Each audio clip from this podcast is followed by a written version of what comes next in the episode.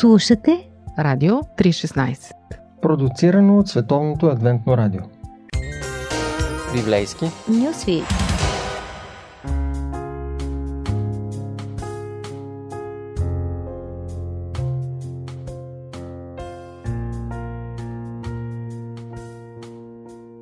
приятели, Тошко Левтеров е тук. Здравей! Здравей, Ради!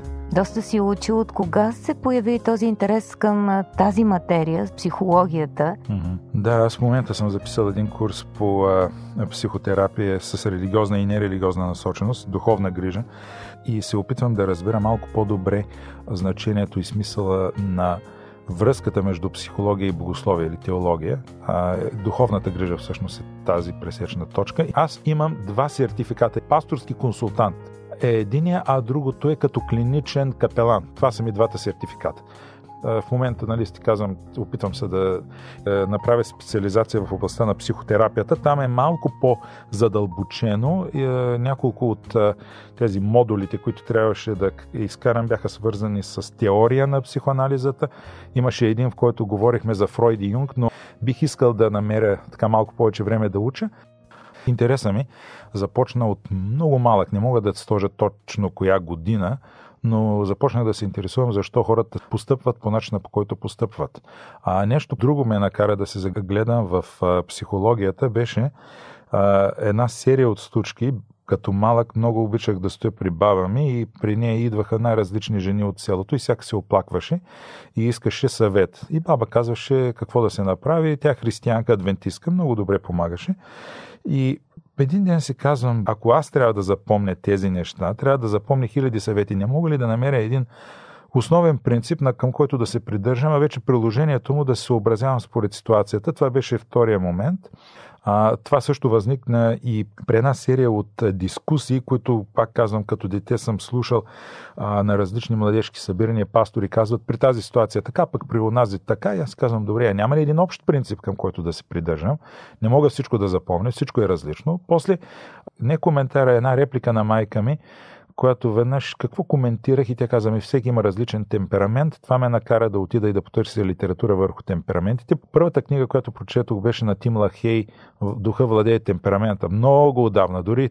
Спомням си, да. Да, дори я донесох в България и казах, преведете, хората имат нужда от това. Гледаха ме като изпаднал от Марс. После имаше един друг момент, а, който ме накара да занимавам с психологията и това е когато изучавах като теологична книгата на битие първа, втора, трета глава, там има много теология, има и много психология. Скрита, разкрита и недооткрита, бих казал. А после огромното ми желание да уча психология не можа да се реализира, защото първо съм се издържал сам с помощта на родителите ми и моя самоиздръжка. Никога не съм имал друго спонсорство откъдето и да било. И това ограничаваше възможностите ми колко време и какво да уча. Другото нещо беше, че не се оставих пък да не бъда образован в областта на психологията и съм търсил книги. Самообразовал си се. И те бяха книги свързани с самоизграждането. Не с конкретната психология и психоанализа, както излиза от Фройд, Карл Юнг и т.н. Това бяха първо покриване на онези нужди и намиране на отговор на нуждите ми, конкретни и директни, каквито бяха. Постепенно започнах да се интересувам и от по-дълбоката психология а, преди около близо 10 години прочетох книгата на Фриц Риман, преведена на български Основни форми на страх. Това е много дълбока психология. Там открих много от а, отговорите, които търсех и тогава навързах страхът с а, събитието точно след като Адам и Ева са изяли плода от забраненото дърво. Първата емоция, описана в Библията е... Страх. Точно така. Сега не казвам, че страха е принцип, но ако използвам иллюстрацията и паралела принцип, приложение, в основата е страха, а приложението му е огромно. Ние се страхуваме от много неща като хора. Всъщност Риман разглежда страха в четири квадранта по две оси. Първата ос е страх от времето. Страх, че времето ще остане каквото е, стагнация. Страх от това, че нещата се променят. Тоест или страх от а, промяна или страх от липса застой. Да. На промяна. Или липса на промяна, или по-точно застой. А другото е страх от хора. Диапазона е страхувам се от близо с хората, страхувам се от самота. От, самота, да, от отдалечаване от хората. И в тези четири квадранта се намира всеки един от нас, като имаме по-голямо привличане към едно, по-голямо от друго. После имах една възможност 2011 година, един колега в Онтарио, пастор, с докторат в областта на биоетиката, от гледна точка на християнството, той с този си докторат дълго време е работил като капелан, служител, религиозен служител в болницата, посещава много деца и вижда, че може да специализира, но и да преподава на други. А, бяхме всъщност трима от първия курс, който той основа, Център за подготовка на пастори за служене в здравни учреждения, армия, затворите и нататък. Аз е, избрах да специализирам в здравни учреждения. Може би сега след време, след като съм имал доста работа и в обществото, ще опитам да подам молба и за обществена насоченост. След като изкарах тези 4 семестра, това са година и половина интензивна подготовка, в който трябваше да се срещаме с хора, да говорим, да си направим личен самоанализ, да намерим слабите, силните си черти. Буквално бяхме изцедени. Аз бях като лимон изцеден, но той много ми помогна да разкрия себе си, но не казвам, че съм израсъл до последно. Това е процес но той ми даде основите къде да търся грешките си, слабостите си, как да израсна. Някой път може да ме чуеш, че свободно си, си говоря и си шегувам за моите слабости. Това го правя, защото аз ги осъзнавам. Не ме е страх. Кога беше събота? Големи грешки направих. Веднага ги усети. Гафове. Ами, човек съм, правя ги, да. Не говорим за грях. Тук говорим просто сбъркал, казал неправилната дума, погледнал по погрешен начин, неправилно разбрал, нещо такова.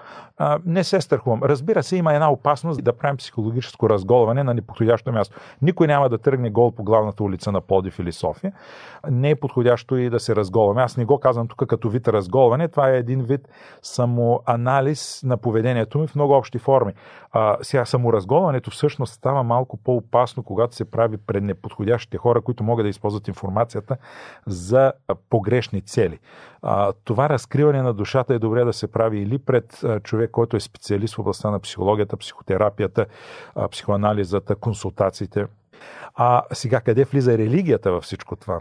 Предлагам да спрем за момент. Само след малко ще говорим за религията и как психологията помага за един по-човешки прочит на библейските истории, по-топъл, с примери, които ни позволяват да се припознаваме в героите, да се свързваме с самите себе си и с Бога на едно наистина по-дълбоко ниво. Само след минута. Радио 316, точно казано –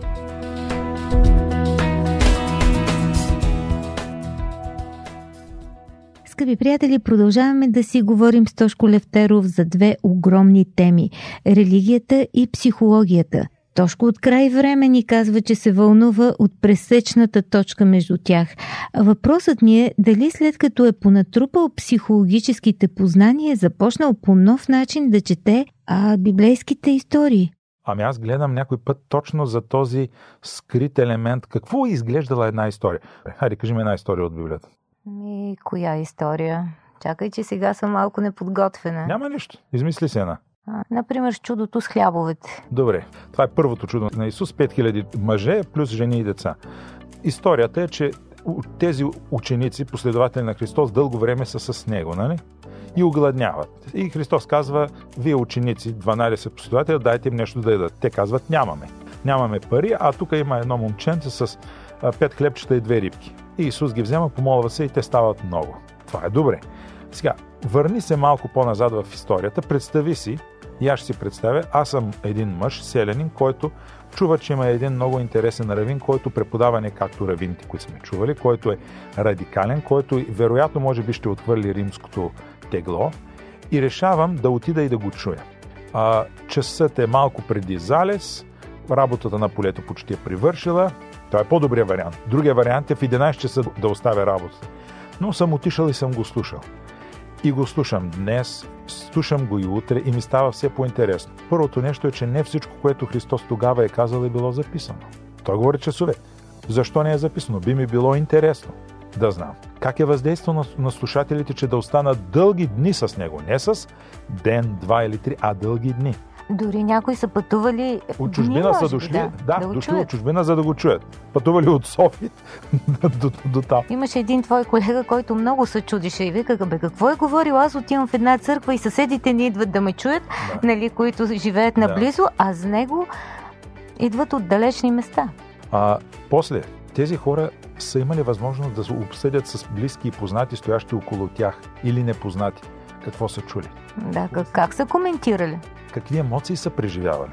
Верно, че библейските писатели много малко описват емоционалното състояние. Те са повече фактологически. Това стана, това не стана, така стана, той това каза. Но си помисли, ние носим толкова много емоции в себе си. А когато огладнее човек, пък как се чувства? По един начин детето, по един начин тинейджера, жена, женена, жена, неумъжена или омъжена, мъж омъжен, мъж неумъжен, възрастен, и мъж възрастен, баба, дядо. Всички сме малко нервни. Всички сме нервни. Така, Христос усеща, той работи много добре в отношение едно към едно с един Никодим, с една жена край кладенеца на Самарянка, работи сега добре с цялата група.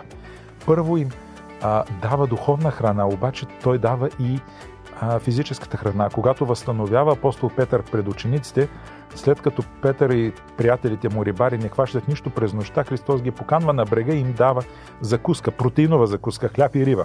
И след това каза Петър, ти обичаш ли ме? И той тогава вече, тогава вече върви духовната дискусия. А, така, в момента виждаш как Христос прави едно чудо. От пет хляба и две рибки стават много. Как въздейства това на ума, на чувствата, на емоциите, на разума, на интелекта, на разсъдъка, способността за когниция, способността да разсъждаваш. Ами емоциите? А колко дълго време е трябвало това? Ами вярата как е? Как е въздействало? Помисли сега, тръгваш си. Мисля, че създало еуфория. Нали? Не е чудно, че по едно време, дори заради това, че дава хляб и риба, казват, това е царя, хайде. Да, Економиката ще се оправи. си Да, някой по този начин да снабдя с продоволствие да, но, и войската става непобедима. да. Така че а, Библията има много моменти, които ние не можем да разберем, но не е, не е погрешно да си представим как бих аз действал. Факта, че Никодим отива късно през нощта, от страх да не ви да го заподозрят, кажи ми сега, спри в момента и си помисли какво включва този страх. Страх, че ще си изгуби позицията в Синедрона. Страх, че репутацията ще му падне. Страх, че това ще се отрази на семейството му. Ако е бил женен, тъй като за да си в Синедрона, трябвало е да си задумен, да имаш деца. Страх, че няма да го слушат като водач. И затова той отива вечер. А, помисли си за жената Самарянката. Пак говоря от гледна точка на страх. В всичките й думи, които тя казва, тя се опитва да избегне Да някои лавира. неудобни. Да. Между другото, четох няколко коментатора за нея и то от така добри, известни и солидни, доброкачествени коментатори не потвърждават идеята, че тя е била всъщност жена със свободен морал, че е била проститутка. Тя е била всъщност една жена, която по някаква си причина не е намирала задоволство в браковете си. Защото ако е била, дори самаряните щяха да я каменосат. И сега питам, кое е водило тази жена до търсене на удовлетворение? Да минава от един съпруг на друг съпруг, на трети. Не е малко срещнала любов като че ли. така. Това малко става както когато пък има една жена и седем брата се женят за нея. Да се чудиш защо умират. Тя, тя турмозила ли ги е, болна ли е била и т.н. При жената Самарянка има нещо интересно. Така става, че тя има 6 мъже, нито един от тях, нали, пет мъже, с които е женена, шестия, с който живее, нищо не помага. В шестия час тя отива на кладенеца да си напълни празната стомна, символ на празната и душа, и се среща с седмия мъж в седмия час, който и запълва душата с нещо, което тя има нужда, но дори не го осъзнава.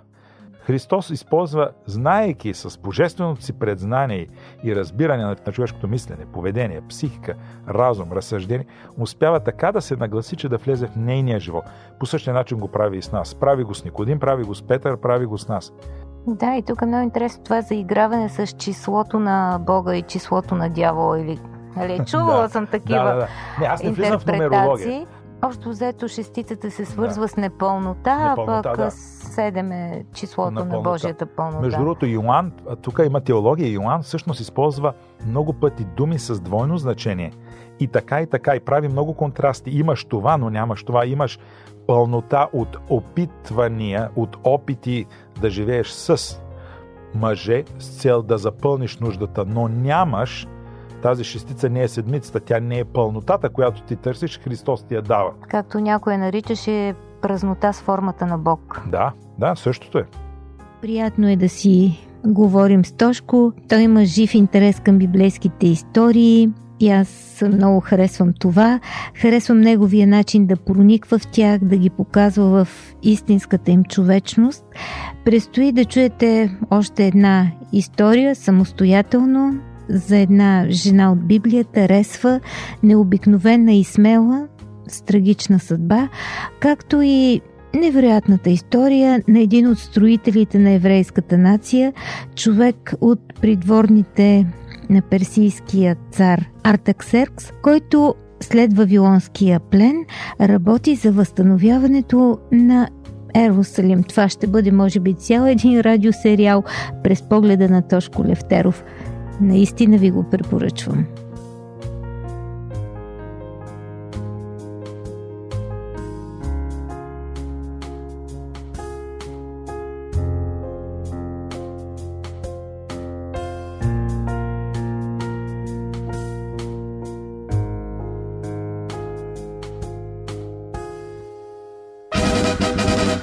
Кажем Какво да кажем за... Какво да Какво кажем? да кажем за... И какво да кажем за... Какво да кажем Какво да за... кажем за... Какво да кажем за...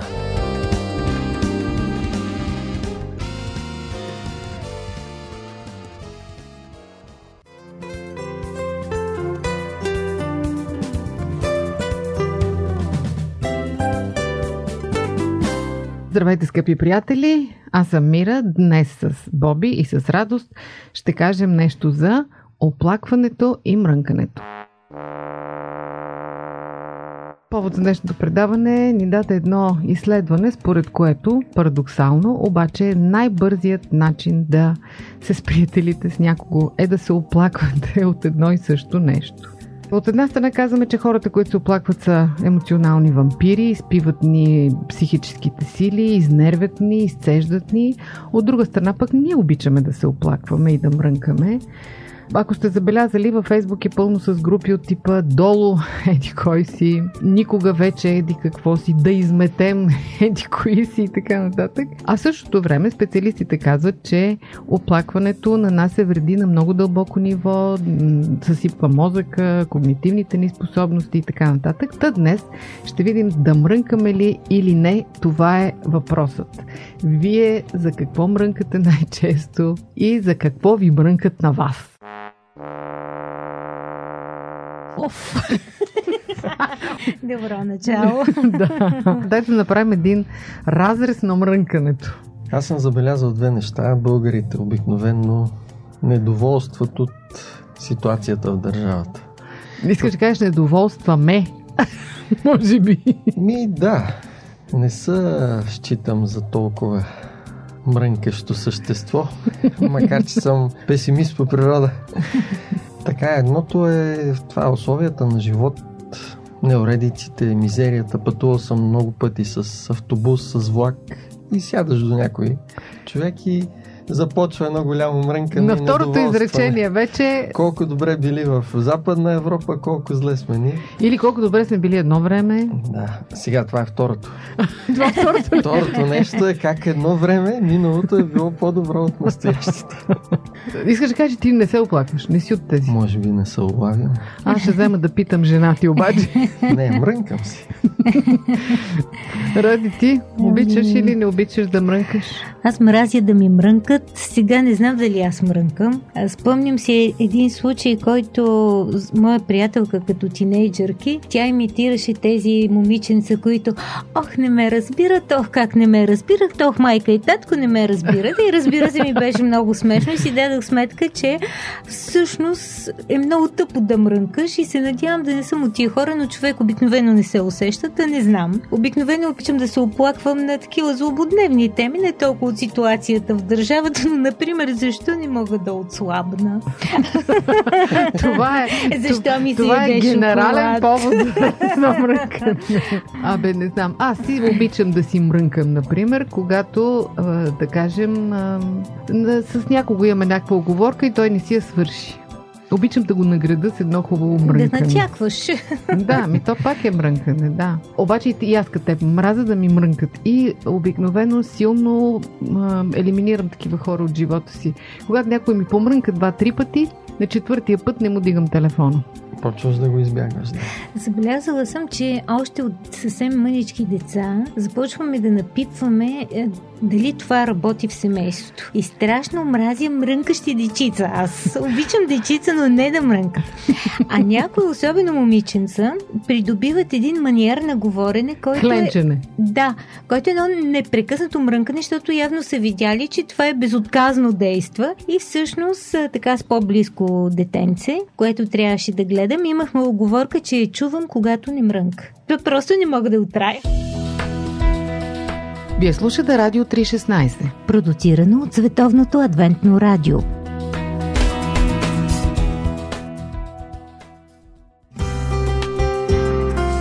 Пантофи. Предаване за семейството на Радио 316. Полза от мрънкането няма ли някаква? Ние как го оплюхме, значи. А това е явление масово. Нали ви казах, хората са казали, че най-бързо се сприятеляваме, като мрънкаме за едно и също нещо. А, забелязала съм и друго. Пенсионерите обичат да мрънкат, че няма пари. Той ни е. Ма не, те наистина нямат пари Това е пенсионери. вярно. Но примерно, защото давам да, ситуацията България. майка и татко. Тя обича някакси, а, това вече не е мода, но, но ня... да презентира това нещо на, на Да. приятелки. Тарара. И баща ми веднъж и каза, «То, ако някой ми дава, и аз щях да разправям.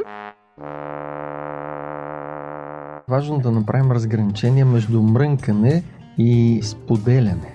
Ага, добре да това е.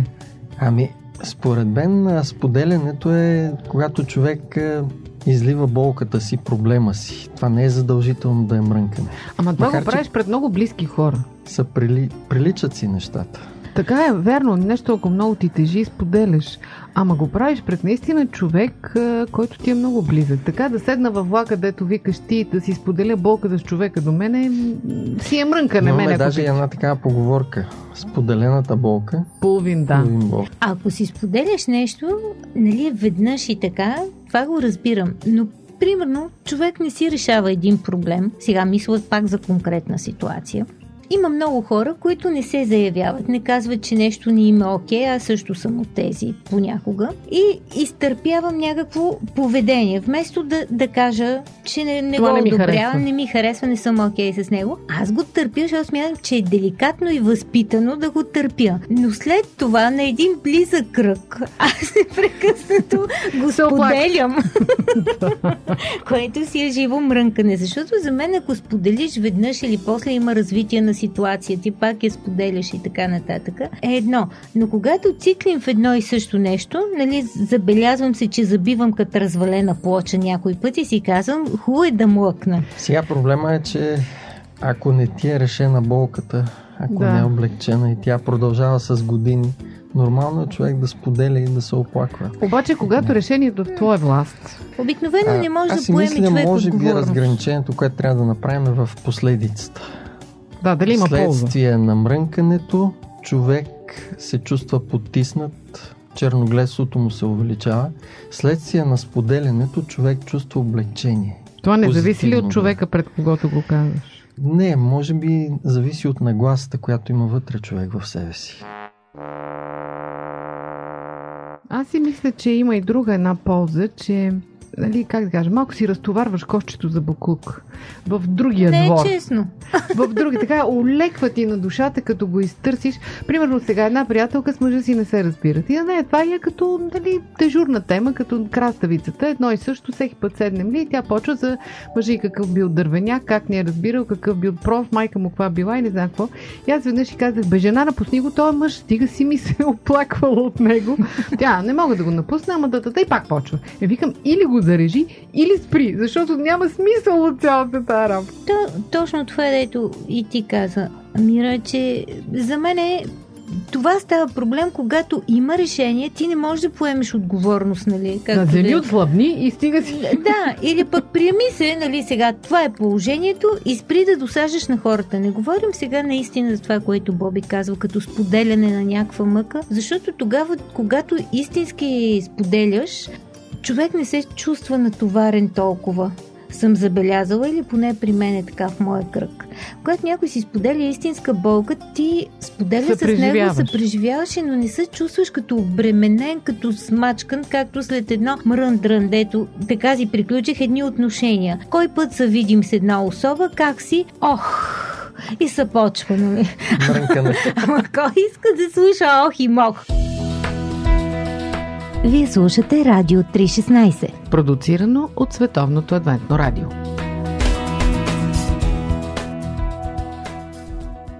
Как да си потиснем порива към мрънкане? Защото и аз го имам. Някой път така ми идва, без абсолютно да има никаква полза от сега. Ако седне и да се оплача от правителството и от тъпите закони, какво печели и какво ще постигне? Нищо, естествено.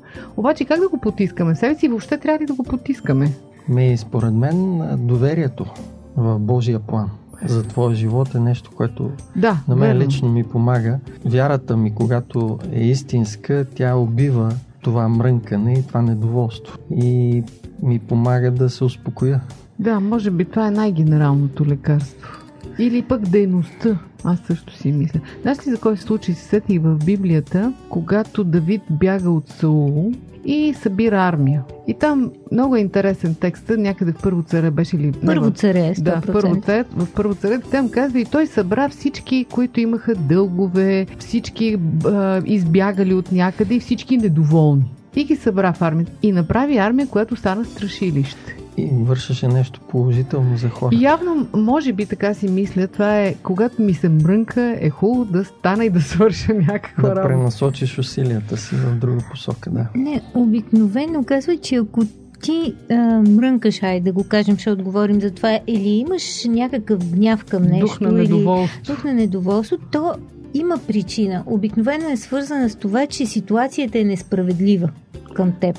Обикновено. Или пък аз нещо със себе си имам проблем. Или, да, но идеята е да го преработиш по правилен начин. В смисъл да разбереш какъв е проблема. Той може проблема да е в теб и да се насочиш към проблема. А не към симптомите. А, да, защото те симптомите няма да изчезнат.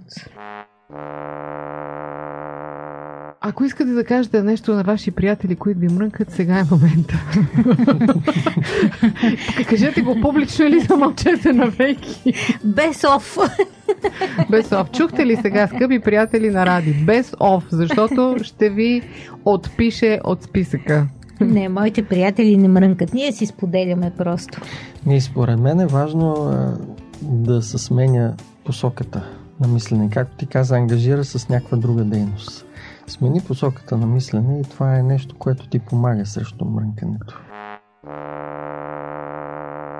Ти по професия се срещаш с хора, които ти се оплакват. Такава ти е служебната характеристика. Mm-hmm. Тежи ли ти? Да, до голяма степен да. Но ако наистина това е споделяне и в това споделяне потърсим Бога в молитва, това много помага. Това е едно положително... Облегчава. Да, положителна гледна точка, която променя центъра на мрънкането. Преформатира го. Форматира го, да, по нов начин. Скъпи приятели, не знам дали вие сте от мрънкачите или пък на вас ви мрънкат постоянно, но се надяваме да ви бяхме полезни в някаква степен. Когато много ви се домрънка, свършете някаква работа или се помолете. Ако измислите друг начин за справяне с това нещо, ще очакваме с нетърпение да го научим от вас. Това беше днес в Какво да кажем за. Аз съм Мира. Дочуване до следващия път.